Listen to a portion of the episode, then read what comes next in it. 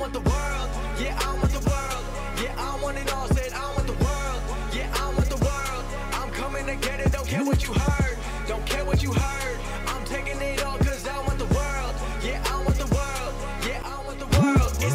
Best in the game, best in the biz. About that time and you know what it is. Coming from Brooklyn, bringing that truth. Never gonna lie, never gonna lose. Always on top, keeping it steady. He'll make you tap out and you won't be ready. He got the suplex breaking your back. Now everyone in the world gonna listen to Taz. All right, what's up, guys? What's going on? Thank you for jumping on here on the Taz Show. Very much appreciated. And uh, thank you for downloading this episode on radio.com on the app or the radio.com website. I do appreciate that. Or maybe you are pulling the show into your life on Apple Podcast or Stitcher or Spotify or wherever. Um, I do appreciate you guys doing that. You know that.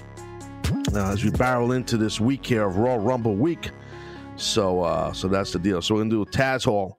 Uh, a lot of great questions from you guys on um, Instagram, which again uh, I'm trying to build up my Instagram, and it's Taz Talk T A Z T A L K. Uh, so if you haven't followed it now, since I last mentioned, I mean I know my followers did go up a good amount. I'm trying to get to ten thousand. I I got into the Instagram game later than I did the Twitter game, so I'm trying trying to play a little catch up. So I mean, um, I'm at around 9,700. So I, I think eventually I'll get there this year, but uh, hopefully uh, get some more word out there. I'm just trying to get the Instagram up, and we're trying to put more content on there also uh, as we balance that with Facebook and, and, and you know, Twitter. So um, if you haven't followed my Instagram, and you can, I'd be cool. I appreciate it. Um, if you if you don't wanna, then that's okay. You don't have to. it's okay. I'm not mad. It's all good. Um, so a lot of great questions from you guys on both uh, Facebook, like I said, which is facebook.com slash the Taz Show or Taz Talk. So I'll do the um, I'll go opposite Jones here. I'll do. I'll do the uh, what do you call it first? Mm, the um, the Facebook ones first, and then we'll get into the uh, into the Instagram ones. There's a lot of really good questions uh, this this Taz Hall. So thanks again to you guys on that. And uh, I wanted to talk a little bit about the stuff with Velveteen Dream. Um, but I'm going to do that during a Taz during the uh, Taz talk from the Instagram, I should say, because we noticed there was a question from one of you guys about Velveteen Dream and all the scuttlebutt. So I'll get into that once I do that. How about that? I said that three times in a matter of like 10 seconds. That's kind of weird, right? All right. So here we go. Let's let's fire away here. So on um Facebook, we got Eric Lewis Sr. He says, Okay, good moment, sir. Do you think uh, this year's men's Royal Rumble match will be full of surprise entrants like previous years? And will they stick with the regulars to build slash continue storylines? All right, Eric Lewis Sr., I appreciate the question let me go reverse here. I do think they'll stick to the regular steady talent. That's the talent they're building. That's the talent they're invested in. That's the talent who works the house shows. So those are the storyline talent. I do also think they'll always have surprise entrance. Why wouldn't it? That's always an awesome moment uh, when that happens. Like, oh wow, look at this, look who's there, that kind of thing. So that's always cool when that happens. So who that will be, I don't really know. I'm not even going to guess. I don't. I don't. I have no idea. So I, that I can't tell you. I can tell you it's on me. I promise you that. Um, but um, um, and you know, as far as them building slash continue storylines with the regulars, you know, so uh, the proper way is like I know you mean by regulars. I'm not coming at you, Eric Lewis, but what I'm saying is like the the talent that's on the roster, the contracted roster talent. The roster talent's the key.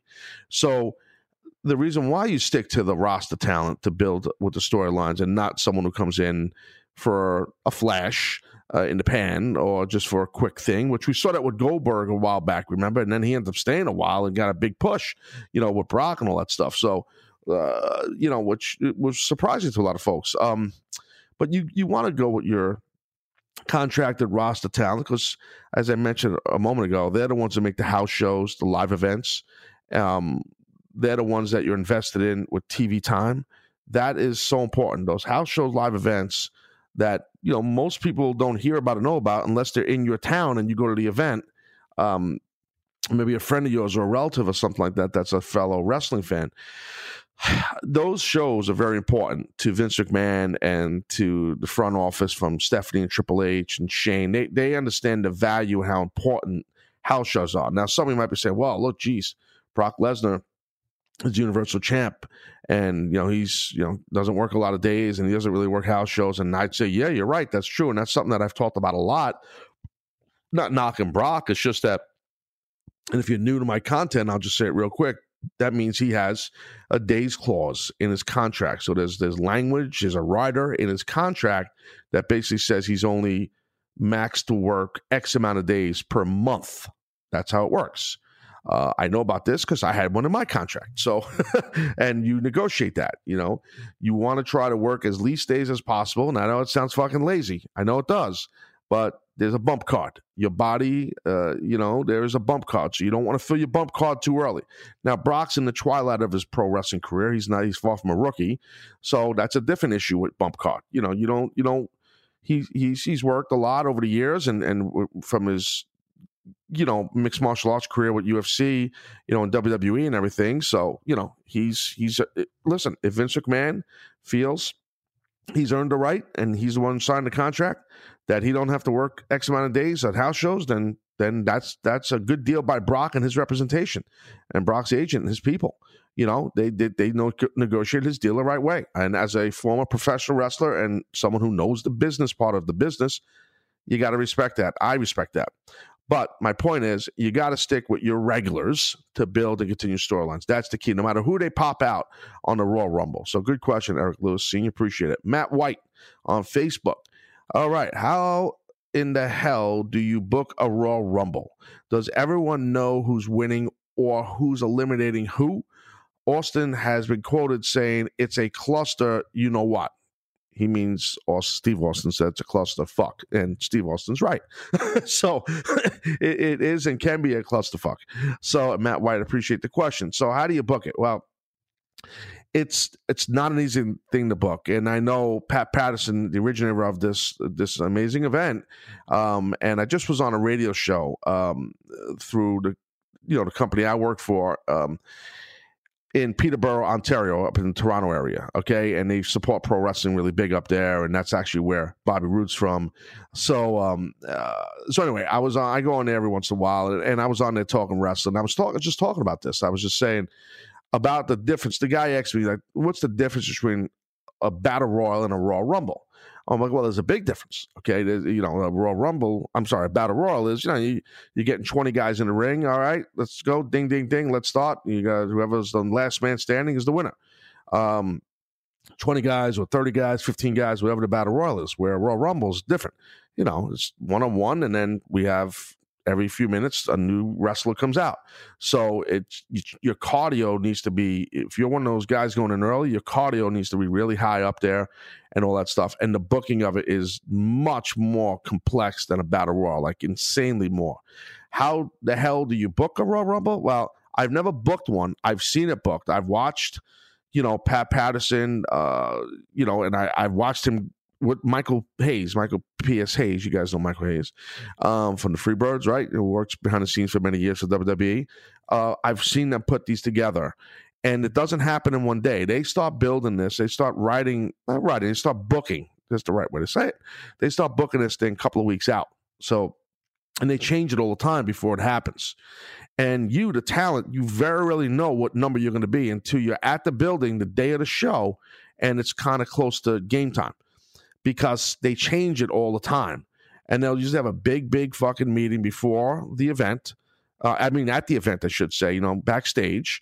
Um, and Pat used, well, when I was there, he was the guy who ran that meeting and he would talk to everybody who's in the Rumble and what the theme of what they're trying to do is. I mean, it's it's entertainment, it's a show, it's it's not really a rehearsal. It's just so let's say, you know, um, I don't know, hypothetically, let's say it's you know, uh, uh, Sheamus and Rusev start, and they're going at it, and and that's and then here I come in, I'm the next guy in, and we're going at it, and then you know, uh, here comes Cesaro. He then there's four of us in there. Now we're going, and now time's elapsing, and now we end up getting three, four more guys in there. And then what happens is now we're going to start getting eliminations. All right, well, Taz, you're going to get eliminated once about six minutes elapses once these other guys are in there, or four minutes. Well, I got to have a mental clock in me, and the ref has to help me, and that's never on par. So once I get, let's say I'm supposed to go out at four minutes, let's say we're a little late, and I go out at five minutes or five minutes and 20 seconds, that pushes everybody else back. And that takes time from everybody else. So it, I've never been in the gorilla position, the holding area backstage during a Royal Rumble. I've either been, you know, out there or I've been at the announce desk. Um, now, my first Royal Rumble event, as you guys know, I debuted for WWE, and, and, that was against Kurt Angle, but not in the Royal Rumble match. So we were the first match, Kurt Angle and I, at the Garden, and then I didn't hang around to see how they were, what was going on in the gorilla position. Uh, and then after that, I was in it, even though I was in and out quick. And Kane, I was one of the guys. There's a bunch of us that came throughout real quick, and I was one of those guys, which I was fine with because I knew I wasn't fucking winning, so I, I had no problem being one of the guys that got eliminated really quick because you're getting paid the same amount of money unless you win the motherfucker. So I wasn't going to win it, so I didn't give a shit. I, I, don't I don't get paid by the minute. So you know what? I, uh, it's fine. I don't need to overstay my welcome. Get rid of me, no problem. I'm out. I'll see you later. Uh, but all the other Royal Rumbles, I was ringside as a commentator. So um, I couldn't tell you what goes on in the gorilla position, but I would assume it's mayhem. That's what I've heard. So um, it's definitely one of the more difficult matches that that I believe you have to book as uh, a booker in WWE. And Pat Patterson, with his legacy, obviously he's a great, amazing booker. So good question, Matt. Um, and Steve Austin's right; it is a clusterfuck. So, um, all right, we got it. Ken Carrick, uh, with the talk of Bam Bam's Hall of Fame induction, do you think you might get a a call to induct him? Uh, and if it's not you, who uh, should be the one to induct him? Um, well, first off, I don't, you know, hear rumors. I don't, Ken. So I don't, I didn't hear that about Bam Bam maybe being inducted in this class uh, in New York. I, I hope, I hope Bam Bam gets inducted. I really do. I hope he goes in the Hall of Fame. God rest his soul. Uh, legendary uh, worker and wrestler, and and I've had a lot of matches with him in ECW, and and I loved working with him. Um, and it was a it was a struggle sometimes in a good way, but I respected the hell out of Bam Bam. Um, I really did. Um, I think that initially he didn't respect me, but I think eventually I got him to earn. I earned his respect, and and and that made me feel good during that time. Um, you know, I was not an easy guy to deal with back then. So, you know, and Bam Bam, Bam Bam was a, a big star coming out of, you know, with all his success in WWF. So, and I respect, I always was cool with Bam. I always respect him. Always, always liked him. But I know that I was a little tough to do business with then. I was a little bit of a different type guy. But uh, I always respected Bam Bam. Now, I, I do not think that I would would be or should be or need to be the person who inducts him. Um, I don't think no, it would be me. I really doubt that they would ask me to do that. They would ask someone within the company to uh, do that. Um, because here's the thing, right? I do think um, I do think Bam Bam Bigelow's like let's say he, they put him in the Hall of Fame.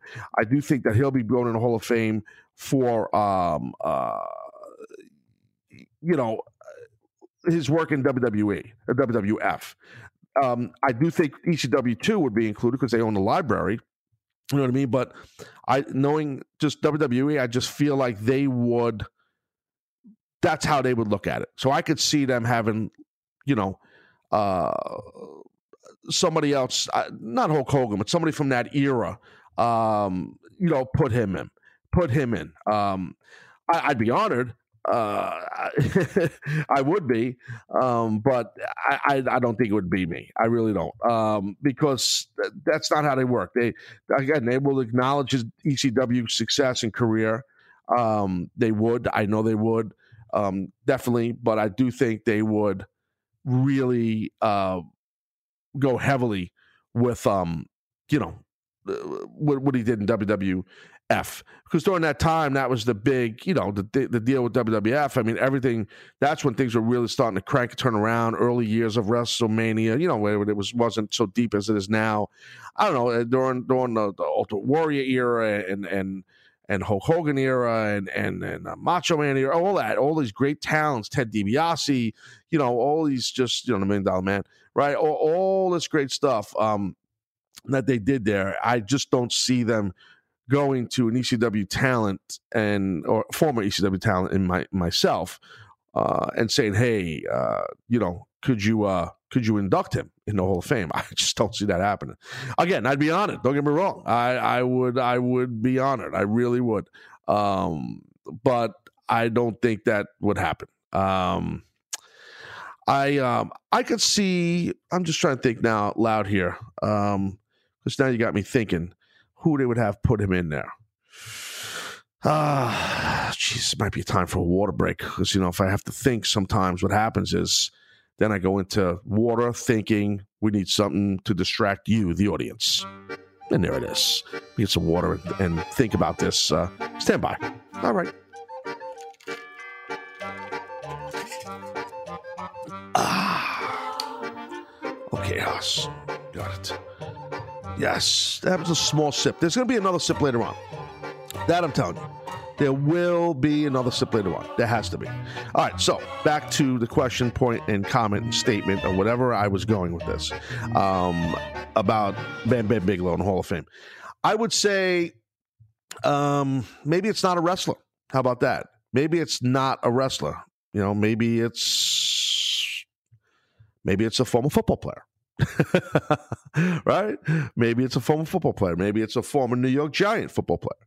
Maybe it's a former New York Giant that was, well, arguably the best uh, Russian outside linebacker sack machine ever to play the game named Lawrence Taylor. Uh, maybe, maybe that's who would induct him. I don't know. Uh, I don't know. I mean, maybe because he, you know, we, we that was see, the WWE. That's that's a huge thing. What happened during that time with uh, with Bam Bam and uh, and Lawrence Taylor at WrestleMania. You know, so um, I could see, you know, and LT obviously legendary player um, and all that jazz. I could see Vince McMahon or anybody else in the front office of WWE thinking this is who needs to induct Bam Bam Bigelow. Just, just my opinion. That's just one guy's opinion. I don't think it should be, be me, and I don't think it would be me. Um, but thank you, um, for thinking that Ken Carrick that it might be me. All right, what else on Facebook here on the uh, Gimmick Schnabbits Fernum of Taz Talk? Ignacio Vasquez, what up, Taz? Uh, does Finn Balor have any shot at getting the Universal title back, or is it a one, uh, or is it a one time shot? Yo, I said this the other day in the last po- podcast. I think that Finn Balor's got a great shot to get that title back. Uh, I really do, and I know I'm I'm in the minority on thinking that. Believe me, because of the dirt sheets and all the stuff and the scuttlebutt and all the stooging and all the bullshit, um, and where they want to go at WrestleMania, and we got to protect Braun Strowman. He's doing too many jobs to Brock, so let's have you know Finn be the sacrificial lamb and all this kind of shit. Yeah, I know, I I I, I know about that. I don't know if I believe that. That's all I'm saying. Um, know, we saw on Raw, right? They they you know they they did some more pretty good interaction with Finn and Braun, uh, Brock and and and Vince McMahon, Mr. McMahon, and we saw you know Finn won via disqualification over Braun, you know, and then uh, Brock got the last word, you know. Now I'm gonna tell you something, just to you know say something here about that real quick, and I, am going to do a prediction show um, before the weekend on on uh, the Royal Rumble. So but here's the thing the thing I liked for Finn's case here with this was that Braun didn't beat him. I thought, oh shit, they're going to have Brock do an F5 or a big suplex or something to hurt Finn, and then Braun gets the victory. And then you got, you know, Finn going in there, uh, you know, against Brock, and he's going to get his ass kicked at, at the Royal Rumble. That's what I started thinking. Then I'm thinking the other way, like, oh, man, somehow they're going to figure out a way for Braun to pin Braun. I'm sorry, for Finn to pin Braun. This is on the Raw. Oh, shit. Then if he goes over, well, then that's the death now. They're definitely doing the job to Brock on Sunday. But they didn't have him go over that way. They, they, they protected both guys. They did uh, a disqualification. So what am I saying? Eh, I, I think that helped. I think Monday night helped Finn's. For me to think Finn's going to win, Monday night made me feel stronger that he's going to win. How about that? That's the best way to put it. So hopefully that um, answers your question. Uh, if if in Vasquez, Ignacio Vasquez, take ten. That was. All right, here we go. Uh, Mike Wardick. Uh, actually, it's Mike Wardick. That's how he spells his name. W A R D I C K. Mike Wardick. Okay. Uh, Taz, surprise Royal Rumble entrant. it's too much. Uh, This is a prelude to the Hall of Fame in Brooklyn with a question mark. Uh, Mike, or I should call you Mr. Wardick. No, I don't think that's going to happen. Uh, Taz will not be surprised entry into a Rumble. Um, I don't even think that Hall of Fame thing's happening. But thanks for asking, uh, and make sure you take care of that. Be careful. Sounds like you could have a dangerous situation there. All right. So anyway, uh, what else we got here? Nicholas Allen, uh, Taz. What make you the best you? Wow, what a simple question. Nicholas Allen. I like that question. Right, what makes Taz the the best you, the best me? That made no sense. Taz, what makes you the best you? What makes me the best me? What made me, I think, um, successful in the wrestling business? I, I humbly say that, not cocky, is my work ethic. I and I think now segueing my life and career into broadcasting and now segueing into radio and podcasting, I have that same work ethic. And it sounds corny, but it's true. That's all I can tell you. Uh, for me, um, it's always been about I'm going to outwork the next guy. I'm going to outwork the guy behind me, the guy to my left, the guy to my right, and that guy in front of me, I got to pass him. So that's my mindset. It's always been like that. Um, that's just how I've always been. Um, and that was ingrained in me when I was younger as an athlete. So I've just, I still live that way now in my early 50s. You know, I, I believe in that to be the best me in, um, you know, maximizing my career. It's to just, just keep working, just keep grinding. I really believe in that. So, uh, Nicholas Allen. So I think that would be the number one thing. And I also, I mean, I, I feel I have a good amount of positives, if I don't mind saying so myself about me. Um, I've always played fair. You know, I don't, um, I, I don't, I've never really taken, I don't believe in shortcuts. I've never really taken a shortcut. I don't believe in that. Um, and I, uh, I mean, I'm not a perfect person, but I, I, I do know, like I said, my work ethic, no shortcuts. I believe in grinding out. I believe in. Um, I, I don't believe anybody owes you anything just because you outworked everyone, just because you're talented. I've seen a lot of guys in wrestling as I was trying to make it that once I did make it, there were guys that didn't make it that were better than me. And I'm like, shit, that sucks for these guys. And while I was on the come up, I saw there were guys that were ahead of me that I knew I was better than them. Sometimes you just get ahead by timing, by getting a break, by someone believing in you, and all this kind of stuff. Um, but it's not in the cards. Just because you out, and no matter this applies, I feel, to anything, not just wrestling. Uh, just because you outwork everybody, just because you know you're talented, just because you're good at what you do, no matter male, female, job, whatever it is, it doesn't mean that you're guaranteed to succeed at whatever you're trying to succeed at. And I'm not trying to be negative. I'm not trying to be pessimistic. I'm being honest. I'm being real. Because you guys, not you don't have to be in the wrestling business. All you listening to right now, all of you to, all you men and women listen to me. I guarantee you, you all know at least one person, family member, friend, someone you went to school with, someone maybe you had a job, you worked at the same job with, that was really talented at something and they worked really hard at it, but it never came through for them. You all know somebody like that, and so do I. So it, because that's life, shit happens. The cookie don't always crumble your way, and you know when I I I, don't want to get too deep into the woods here, but I got to just down like on this whole you know like I'm a, a psychologist here. I, I got to say like that whole thing. What I, and this is going to sound so fucking negative, and I swear to you, I'm not a negative guy. I know what maybe you read on the dirt sheets about me 25 years ago that I'm negative and I'm mean and nasty. It's not really true. Um, the real me's not like that. But uh, you could believe the shit that these other guys write uh, back in the day. Go ahead, believe it, and then you know whatever. But I'm just telling you right now, like I'm not a negative guy, but I'm going to say this. I believe in real. Okay. And when you hear people say, follow your dreams, if you really want it, you're going to get it. No matter what, live your dreams. Oh, you know what? Kiss my ass. Okay. Let's be realistic here. Kiss my fucking ass. Okay. Look, yeah, I believe in following your dreams.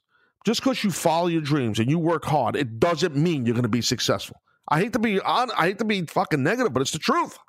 I guess I'm not getting a job anytime soon as a motivational speaker. Um, I'm, just, but I'm being honest. And you guys, in your heart of hearts, you know what I'm saying is the truth. Think about what I'm telling you. Now, you have dreams. You follow your dreams. A great way to succeed in those dreams is to work your ass off and to have talent and to get a break. Yes, but it's not guaranteed. Just because you followed your dreams and you were good at it doesn't mean you're going to make it. Sorry, just being honest. But if you work hard and you and you're good at it, you got a great chance as long as you have that desire and you're disciplined. So I believe in putting qualifiers on shit. I'm from the wrestling business. Okay, I'm a conspiracy conspiracy theorist. Okay, because I've been around a work my whole most of my adult life. So that's what happens. So Got really deep there. Okay, Nicholas Allen, thanks for the question. Sure, everybody listens like, God, man, you got really deep there. All right, uh, what else we got? James Russell. Okay, what made you come up with the original Tazmaniac persona? All right, James, uh, I talked about this in the past. Maybe for those that didn't uh, hear it, I'll just tell you real quick. Won't be long winded on this. Um, basically, you know, I, I I needed some kind of a gimmick, and I was not as tall as the other guys, and I always, you know, was thicker built and, and you know, powerfully low to the ground. Um, but yet I was always that very athletic, and I always had a darker complexion.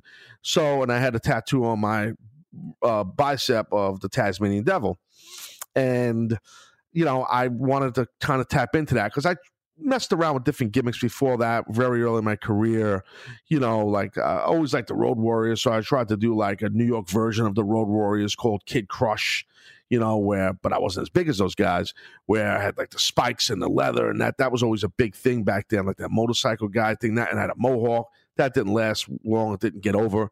Then i went with kid crush as like a, a polynesian hawaiian gimmick because a lot of people when they would meet me they didn't know if i was uh, Polynesian, if I was Italian, if I was Hispanic. They didn't know what I was. So I always, I, I always could kind of, okay, I could finagle with this and fuck around with this. That didn't work either. Um, and then, um, and by the way, I had eight by tens of the Kid Crush gimmick. I gotta find these. I wonder maybe I don't know where they are. Um, but I if I could find these eight by, eight by tens, we'll put them on Instagram of me with half my face painted, picture a Sting haircut, but black hair. Like Sting when he had the blonde flat top, I'm talking about, uh, when he was like in uh, working for Bill Watts. And I was on one knee with a fucking pineapple, taking a bite in a studio. I'm not kidding you. I saved my money to do this photo shoot at, at some ph- photography place in Queens, New York, that is. Didn't get over. So, anyway, the Tasmanian persona, you know, came from the look of the Tasmanian devil and then yours truly. Now, it, then it just evolved, and I always wanted to keep my athleticism and bring the suplex thing into it. And uh, the Tazmaniac, in its earliest stages, was a kind of a hybrid of the missing link from the old WWF days, uh, Dewey Robinson, okay, uh, the Wild Samoans, and I guess you could throw in Iron Sheik or the Steiner brothers with the suplexing. That's kind of what it was back in the early stages. Um, it was a hybrid of those three. Thanks for the question, James. I appreciate it. Steve Denzel, uh, was there any championship that any championship that you ever wanted to win in your career? Hmm. Uh, that's a good question. You know, I don't know if I've ever been asked that. Seems like a simple question, but I don't know if I've ever been asked it. Uh, no, I have to be frank. I'm very uh, uh I'm very content. Uh, I've always been very content with the titles I've won. Um, I never won the WWE Championship, um, meaning the you know WWE title.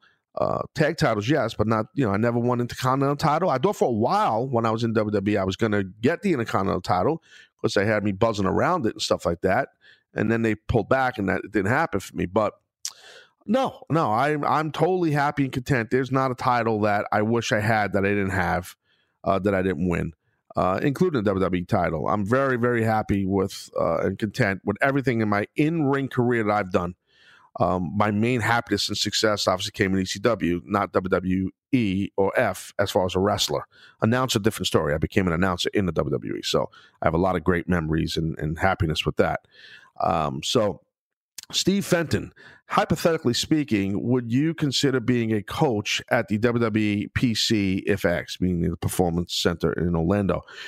I uh, no, I can't. Uh, I don't have a desire to. Well, let me rephrase that. I can't because one, I I just can't go down there and do that. I don't have the time. I have a I'm under contract to do a national radio show every day on CBS Sports Radio, and contracted to do uh, all these Taz Show podcasts, which are awesome. Let's be fucking honest. They're the best. Um, now, that's why I backed off when I said desire. Do I want to go do that down there? No, I don't. I don't have a desire, but I, I, I've said this a while back. I, there are times that I do miss being around a ring, being around the talent, the wrestlers, the booking of wrestling, a training facility. Um, there are a lot of times that I do miss that. I do, but you know that's not in the cards for me anymore. This is, and, and if the opportunity came, if they offered that to me, it'd have to be for a lot of money because to leave what I'm doing now, I'm very happy uh, in in my my career, like extremely happy doing radio. This is something I've had a goal to do for many, many years, many, many years, and and um, meaning you know what what I do with Taz and the Moose on CBS Sports Radio, me and Marc Malusis. So, you know, for those that really have followed my career, you guys know I've been grinding that radio for a long time. And the podcast started, you know, four years ago, the Human Podcast Machine, this show, um, helped segue me and open doors for me. So it'd have to be like a lot of great things for me to leave that.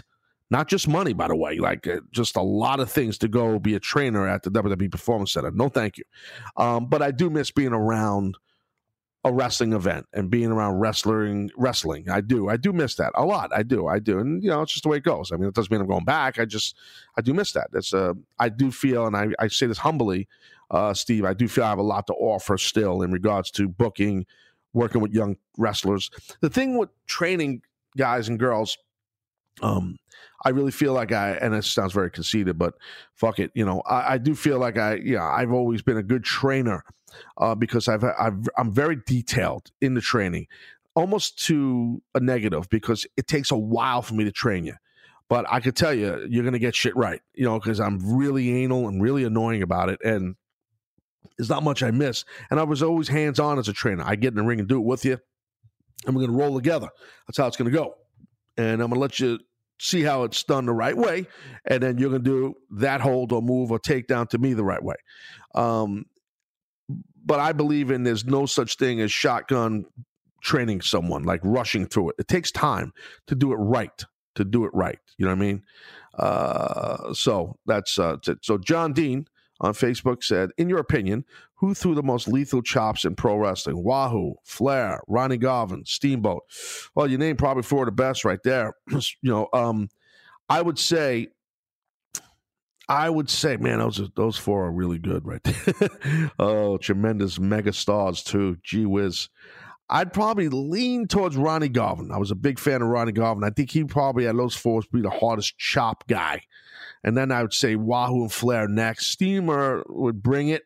And I love Ricky. Don't get me wrong, he's a great, great guy. And he'd probably want to kick my ass if I didn't name him number one. But I think Ronnie Garvin, I would say, would be the, the for me watching. I've never been shot by any of those guys, thank God. All four of them. So uh so that's the deal. All right, so that's the that's the gimmick on the uh, on the Facebook. So what's going to happen is take a little break. I'll start break again to get into uh, get into the Instagram, uh, Instagram, IG as we call it in the business. Taz Talk, Taz Hall. Taz Talk is the Instagram. You're going to follow that if you haven't, and I'll go over there, okay, and pull all of the questions from you fucking people. How about that? Okay, Taz Show. Be right back.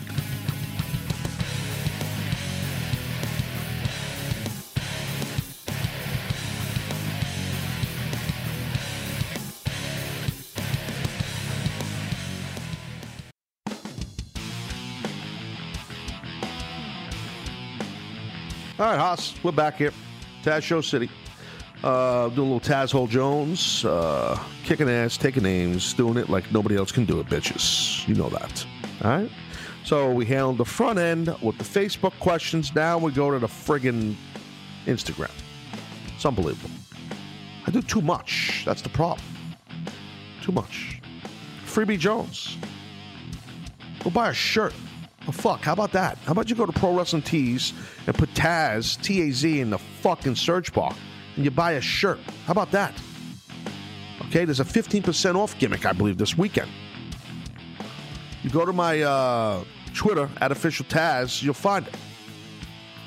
How much more you people gonna take for free from me? How much more? The fucking social media over here on the radio with the radio with the sports. How much more shit am I gonna do? I gotta be a mark. Unbelievable. Buy a fucking shirt already and buy a hat while you're at it. All right, so anyway, so uh, that's called a sales pitch, by the way. That's how you get people to buy your stuff. And like I said, you go there, there's a, a sale um, until Monday, January 28th on Pro Wrestling Tees. Use the promo code RUMBLE, R U M B L E, uh, get 15% off. And just, just listen, you buy Taz shit. Okay, you buy Taz shit. Get the new bump card shirt. You get the fucking Jobber Face shirt. It's awesome. Okay, FTW Jones is there. Just go in the search bar, TAZ at Pro Wrestling Tees. Enough. Okay, really. Uh, do you not feel guilty? God, I'm gonna get into whole parental ripping right now. Um, all right, here we go. Taz Talk from Instagram. Uh, these are the questions you people, okay, you people have for me. Uh, the real Slitnal. How's that name? I think I might have messed it up. The real Silentig. Okay. Should the WWE Women's Tag Team Championship include women from NXT to who are looking to become champions? Yes. Okay, sort of justice. Imagine that's how I did that. Yes, no, maybe. I don't know. I don't care. Um, yeah, no, I do. I think that the, the ladies from uh, NXT should be in the uh, in the gimmick. Yeah, for sure. It's just to build it up and make it even bigger and make the, the new you know tag titles you know really really blow it up. Uh, yeah, I definitely think so. Um, sort of justice. It's sword dot of dot justice. Hey Taz, what is the exact role uh, a GM plays behind the scenes versus on camera? Okay, you know, sort of justice. A lot of wrestling fans probably hearing that saying, "Oh God, I know the answer to that." Sort of justice. That's a good question. It's a simple question, and here's the answer: They have no role behind the scene. Zero. Okay, um, unless their last name is McMahon, they ha- or Levesque, they have no role. So uh, no, they're just they're characters in the show. They they show up just like the wrestlers show up. They get told what they're doing. If there's there's a promo written for them or an outline of a promo, they go over the promo, uh, what they're going to say. Uh, see, they see how many backstage, uh, you know, bits they have, you know, pre-tapes as they call it, if they're not live, and that's it. So the GM basically is just handles. He's just he or she is just a character from the show, uh, someone that's on the roster. So there is no role for them. There's no power role. But good question because a lot of casual fans probably are wondering that because I don't. I mean, a lot of most of the hardcore fans know the answer. So, but there you go. Okay, Sam Banks two. What character, what cartoon character do you think would make the best wrestler? Wrestler, Tasmanian Devil excluded. Hashtag Taz Hall Jones. Yes. Um. Well, yeah. Well, true. Uh, Tasmanian Devil, uh, definitely excluded. I would probably go Foghorn Leghorn. Okay, you remember him, the big rooster? Okay, the boy. I said the boy. I said the boy gone crazy. For those that are big Looney Tune fans, I would say him. Uh, I don't know if I mentioned this too. By the way, I marked out Looney Tunes is following me on Twitter, and I followed them back. I, it's fucking insane. Like you know, I, I, that's so awesome, really is. So I had to put put myself over on that. I don't usually get impressed if someone with fame or with a blue check follows me, but with that, I was pretty impressed. I got to tell you. Um, okay, this is the guy's name. Here we go on the on the Instagrams. All you need is one mic. M I K E. Great name. Do you think Braun is on his way to have a career similar to the Big Show, i.e., constant face to heel turns and never being as over that he should be? Well, all you need is one mic. Uh, I like your question. That's why we pulled it. But I think talking about pessimism, I think you're being a little negative. First of all, the Big Show has had not a good career, but an awesome career. So I hope for Braun Strowman, his career and success and the money he makes could be at that level, if not above, what the Big Show has done. So that's the first thing. So I I don't think it's good that you are putting the Big Show in a negative light like that. But I think you're putting his push in a negative light, which I understand. Big Show's been pushed just because he never had like you know um well, you're saying he he hasn't been old, he wasn't as over as he should be. I mean, how much more over was the Big Show that needed to be? He was fucking over, and he's still over. The guy's a star. You know, I, am telling you, I've worked buildings. I've worked as an announcer. I've heard it. I've worked with him. I'm telling you, I've wrestled him. I, he's a star. I promise you. The fucking big motherfucker's over. Um, the thing with Braun Strowman is that, uh, to a little bit of the point you're getting, that I'm getting from you, I, I'm not happy with the way Braun's been being used. I, and I talked and bitched and moaned about this, you know, over a year and a half ago. I, they they they're making Braun too human. They're making him. He just grabs a mic, he talks, he gets the ring. No one backs away. No one's scared like they used to be of him. And they made him too human. They fucking took away, uh, and he's just too much flipping cars over. It's too much the flipping of the cars. It's too much, really. It's it's like enough. Um, but they they, I'd rather see fucking people be terrified to be around them and not ball up to him and and and and you know really uh, that that's the biggest problem I have with what they're doing with Braun. He's too human. I, that fucking guy should never have a microphone in his hand ever. Okay, all you got to do is have the hand. They know what to do. Have the handheld held camera near him with a mic on it. He's got a loud and deep enough voice that he fucking people will hear him. Just feed that to the house, and people will hear that audio. It's really simple. Just it makes him more fucking an animal, like a beast. Like, and that's he, they've they've taken that away from him. That's the problem I have with the Braun Strowman gimmick. All right, here we go. Um, this is the one thing I want to get into. This is the, the question I was talking about at the top of this podcast. The real Bulagalindianen. Wow. The real Bo Gilden. The real Bo Glidan. Some of you are laughing at this, I would think. Some are saying, What the fuck, dude? Spit it out and answer the question. All right. Do you think Velveteen Dreams, Velveteen Dreams tweet was a work in quotations? Longtime listener, thank you for all you do. Well, thank you, Real Bo. Gildan. Um, this Velveteen Dream thing is very interesting to me. Um, you know, okay, for short answer, do I think it's a work? Yes. I do think it's a work. Okay, that's the short answer. I do think that he went a little far and got himself in a little heat when he was, you know, when he was tweeting saying that it don't matter what Vince says, it matters what you people say, me to McMahon. Um, and and he put that out there, and he, then he deleted some of those those tweets. Um, you know, I I do think that that. Uh, and now his account's locked, I believe. So he, he's so something's going on. Um, I, I I do think that it's a work though, and it's going to sound crazy now. And I've heard he's got some heat backstage, and some of you guys might have heard that also. Um, you know, because he basically wants to be called up to the main roster. So, you know. It, it, it, he basically saying it's not Vince, Vince McMahon's call. It's you know, it's the audience's uh, choice. And so let your voices be heard, call up the dream. And then he deleted some of that stuff, apparently, right? So I don't follow him, so I don't know every little thing, but I do know he has deleted some of that stuff, uh, telling the fans to, to jump all over the WWE and come up to the main roster. That's a great way, not a good way, a great way to really piss off Vince McMahon. When you go out to the public and say, it don't matter what Vince has said, I'm paraphrasing, whatever he's like, that's like, don't do that That's not good. That part's not a work. Okay. That part's not a work. I think that maybe Kula has prevailed and they talked to him. And now I do think that it is a work. And I'm going to tell you why I think it's a work. How about this? It's going to be crazy.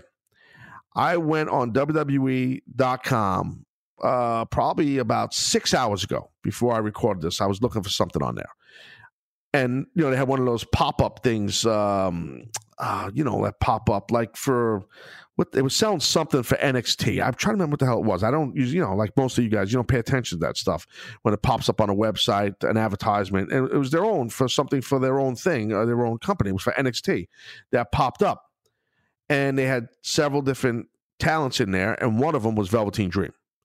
So for him to be on there still on that advertisement I I don't feel that he's got heat because they would not have had his face, his likeness, his image on there like that.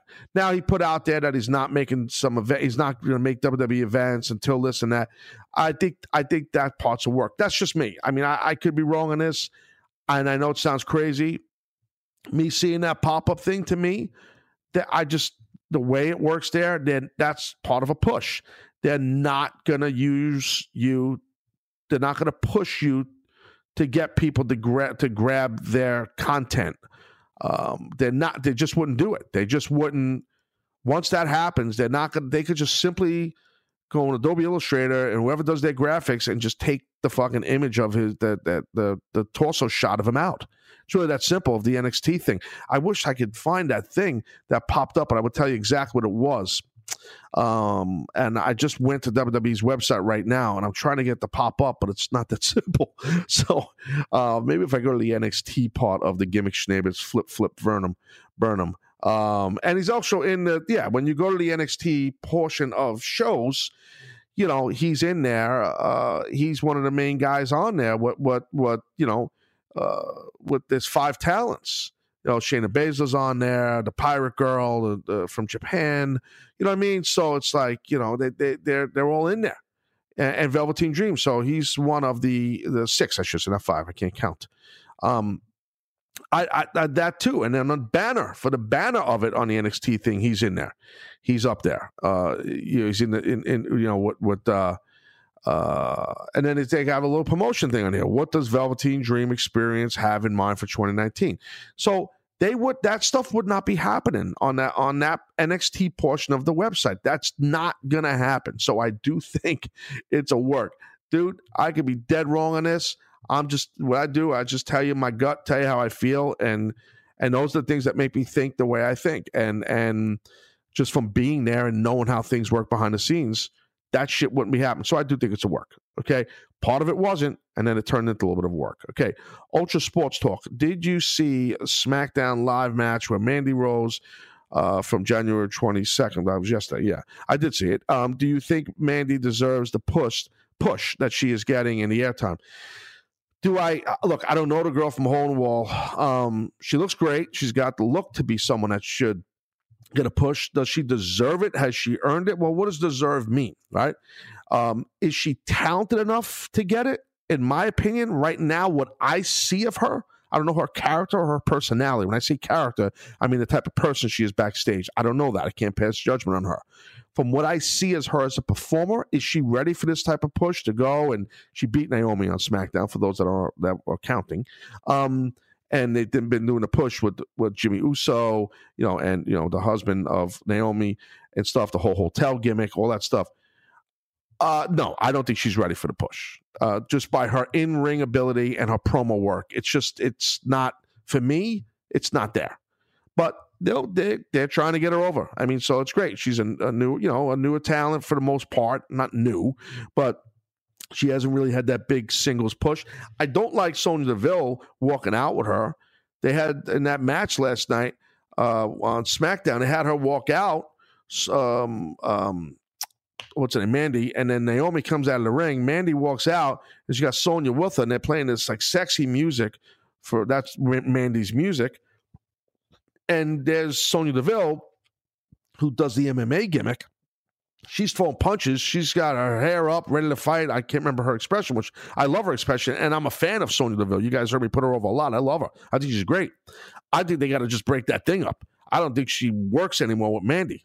I'll let them both do their own thing. Now, you know, really, I, I do think that Sonya Deville does not need to be around that. And to the point of when when uh, Naomi comes out the ring before the match started, she goes in the aisleway to go right after. She was pissed, which is the right booking. You have her go right after Mandy because this girl is trying to destroy her marriage, Naomi's marriage. So you have her go right at her, and they did the right thing too, being that you're going to have Sonya out there. So what does Mandy do? She hides behind Sonya, but then they had they had um, Naomi just like just push her out of the way. Just they treated Sonya like nothing. Just you know, I I just think that was they, there was no need to start it like that.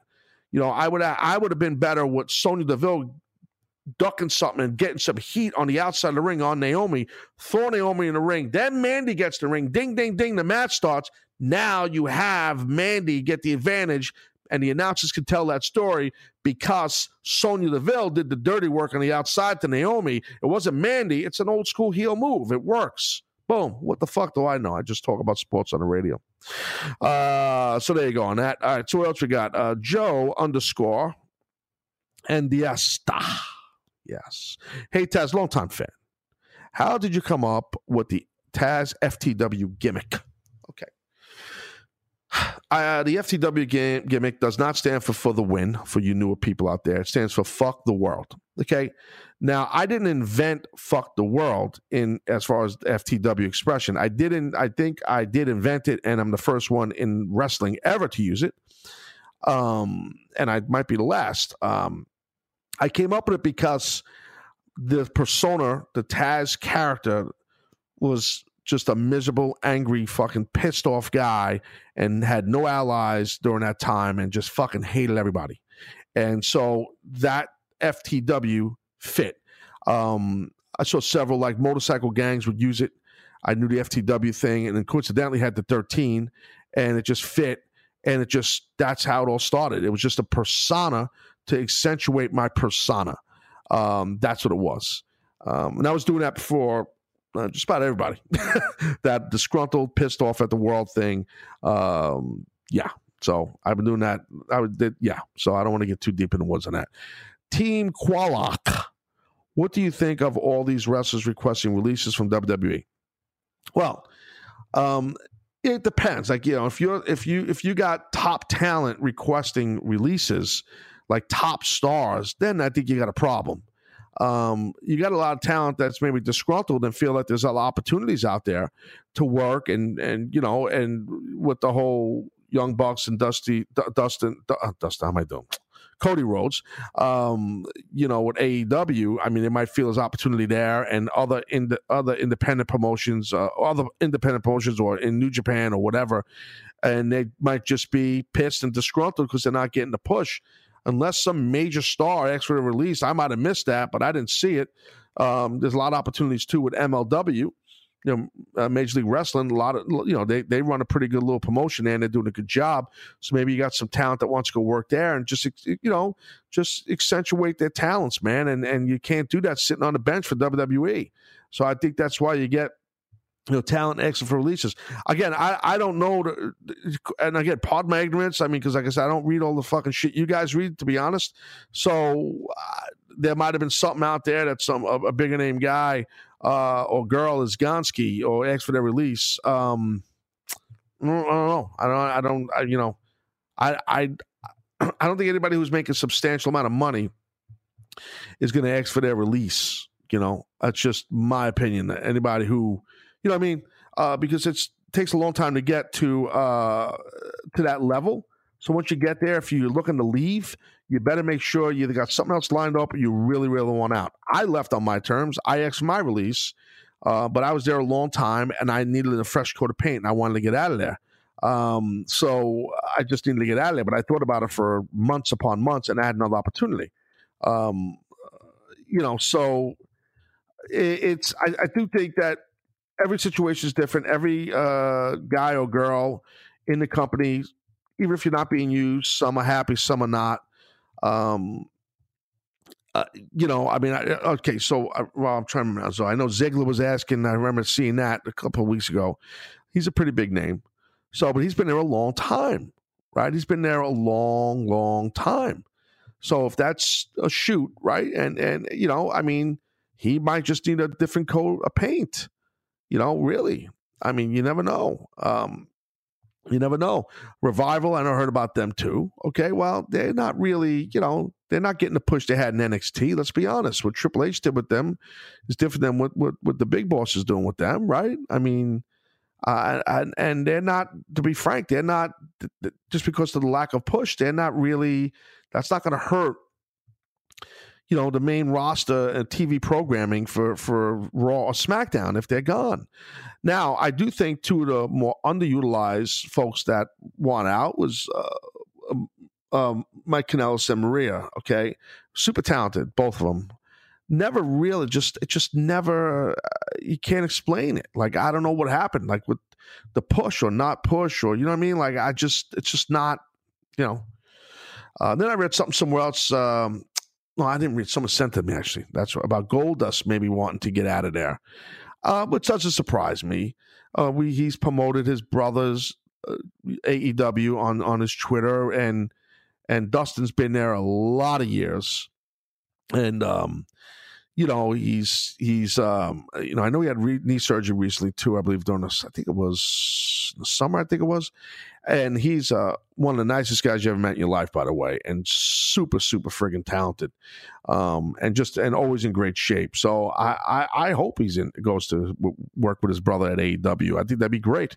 Um, really, you know. So we'll see. But I guess those are those are a couple of names you're talking about. And uh, you know, it's just that people aren't if they're not happy, they want to get out of there.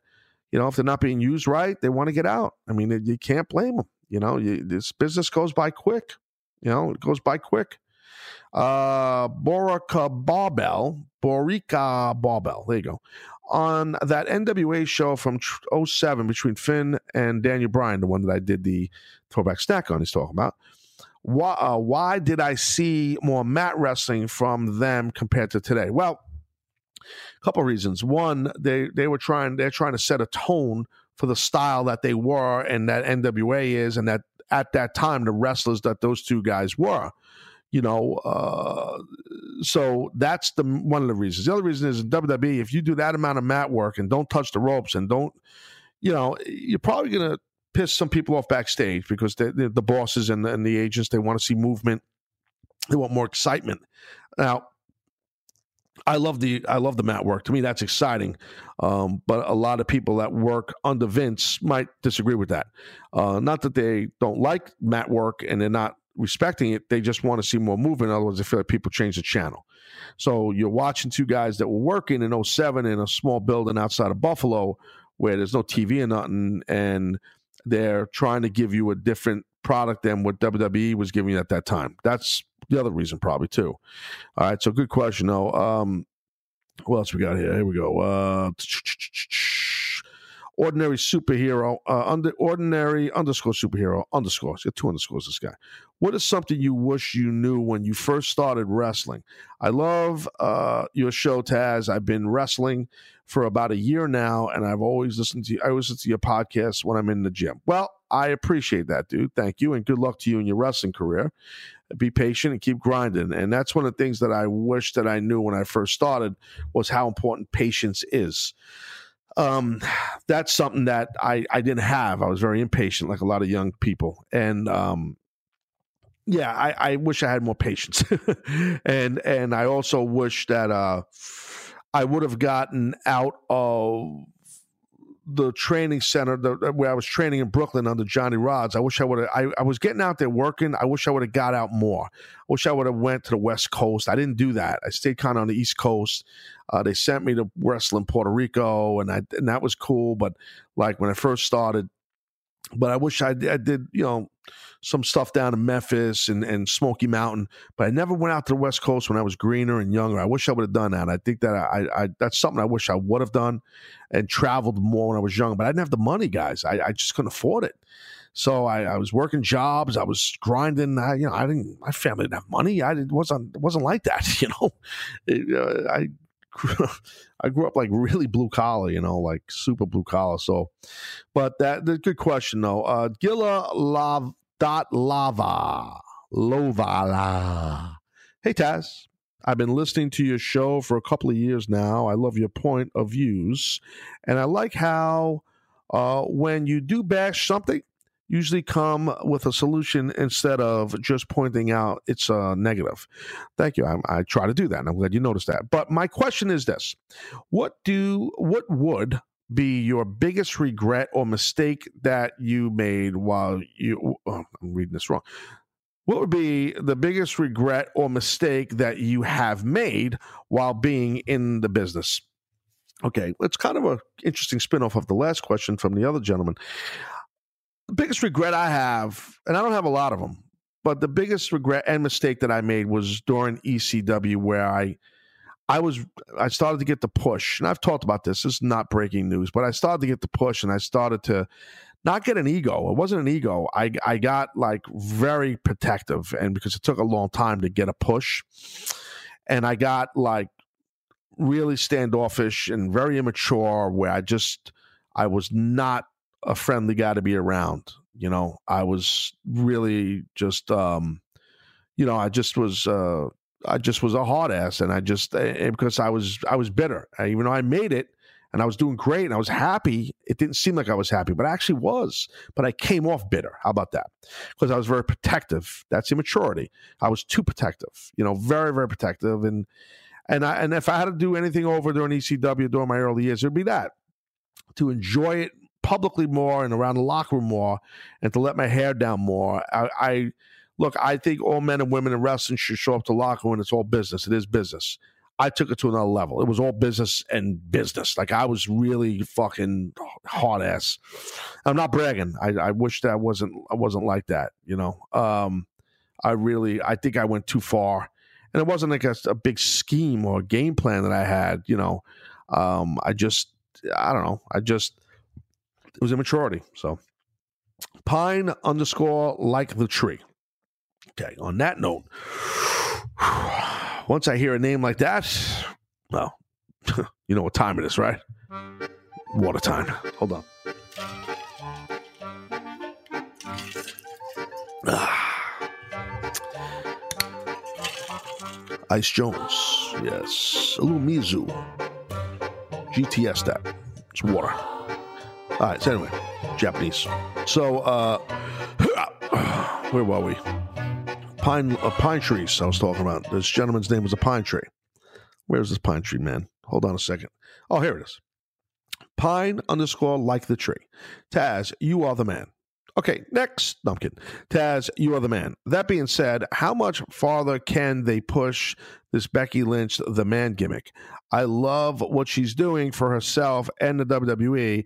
I could see this lasting a year after year if written properly. But if she doesn't get a long reign as champ, I feel like they've wasted another amazing bit. Where should the man be in quotations in 2019? It's a tough one. You know, I, I I respect Becky. I love her. I think she's great, and I think she's doing great stuff with this man gimmick, and people love it. People dig it, and and you got to be careful. You got to be careful. I, um, you got to you know push it, keep pushing it, keep pushing it. Eh, I do think this is the type of gimmick that can run its course. I don't think it'll last a whole year, and she could just be Becky Lynch and doing that same persona. Maybe they back off the man thing, or maybe it lasts. And I hope I'm wrong. Maybe it sticks. Um, I do think she's going to get a run with the title. I don't agree with you that she needs that title to make this gimmick work. This gimmick actually probably works better without the title, but she does need a little run with it here. Um, and and I got a feeling that might happen. but um, I don't know. I, I'm kind of on the fence with it. I mean, because it does work right now, but what gets Becky Lynch over is the change in her persona, not the name.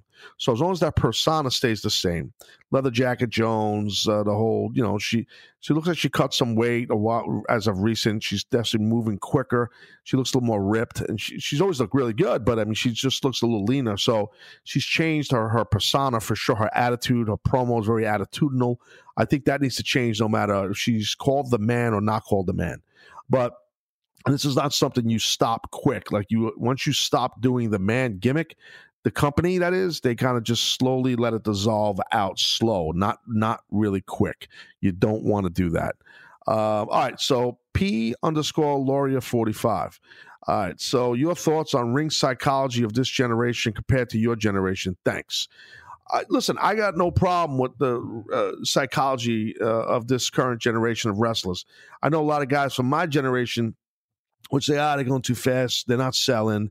They're not fucking taking their time. It's it's you know, it's like watching uh, two roller coasters going at each other. It's an acrobat show. They're gymnastics. Ba ba ba. I'm not one of those guys, uh, you know, and I'm I'm from a couple generations ago. Um, fuck, man, shit, man. ECW, the success we had, fucking hardly nobody was selling shit, you know. So, you know, listen, man, people know it's a show, it's entertainment. You got to entertain. You got to you got to bring the athleticism today. That's the key. So it's more of not the psychology. It's more of they're just better athletes that are as a whole. There's more. It's going to be really bad English. There's more better athletes. How about that? Uh, how's that English? That's real Brooklynese. It's just that's what it is. It's just there's there's more athletes that are better. There's a more vast majority of them as opposed to years ago. The psychology, yeah, I mean it's it's a faster pace. Again, they're ex- exemplifying their athleticism though. Not that no one was doing that back in my day, but but not as many guys and girls as today. Um, I don't have a problem with the psychology of today. I don't. I I I don't. I really don't. I mean, I don't think everybody's great that's young today wrestling, uh, you know, but I do think a lot of them need to learn. But I think as a whole, as a stereotype, I, I have no problem with it. I really don't. So uh, seriously, I don't. Um, I, that might surprise some people that I said that, but I don't. I, the business has to keep evolving, and, and it's really that simple. So, uh, so that's the deal. And so, look, so that's the that's basically the gimmick. That's what they call uh, in the business a wrap, kids. And I appreciate all you guys, uh, you know, sending along the questions on Taz Talk, which is my Instagram, or on Facebook. On Facebook. At facebook.com slash Taz Show. Gonna try and drop before the weekend a prediction show for you jobbers. All right, guys, look, that's it. I'm Taz, you're not. I'm out. Adios.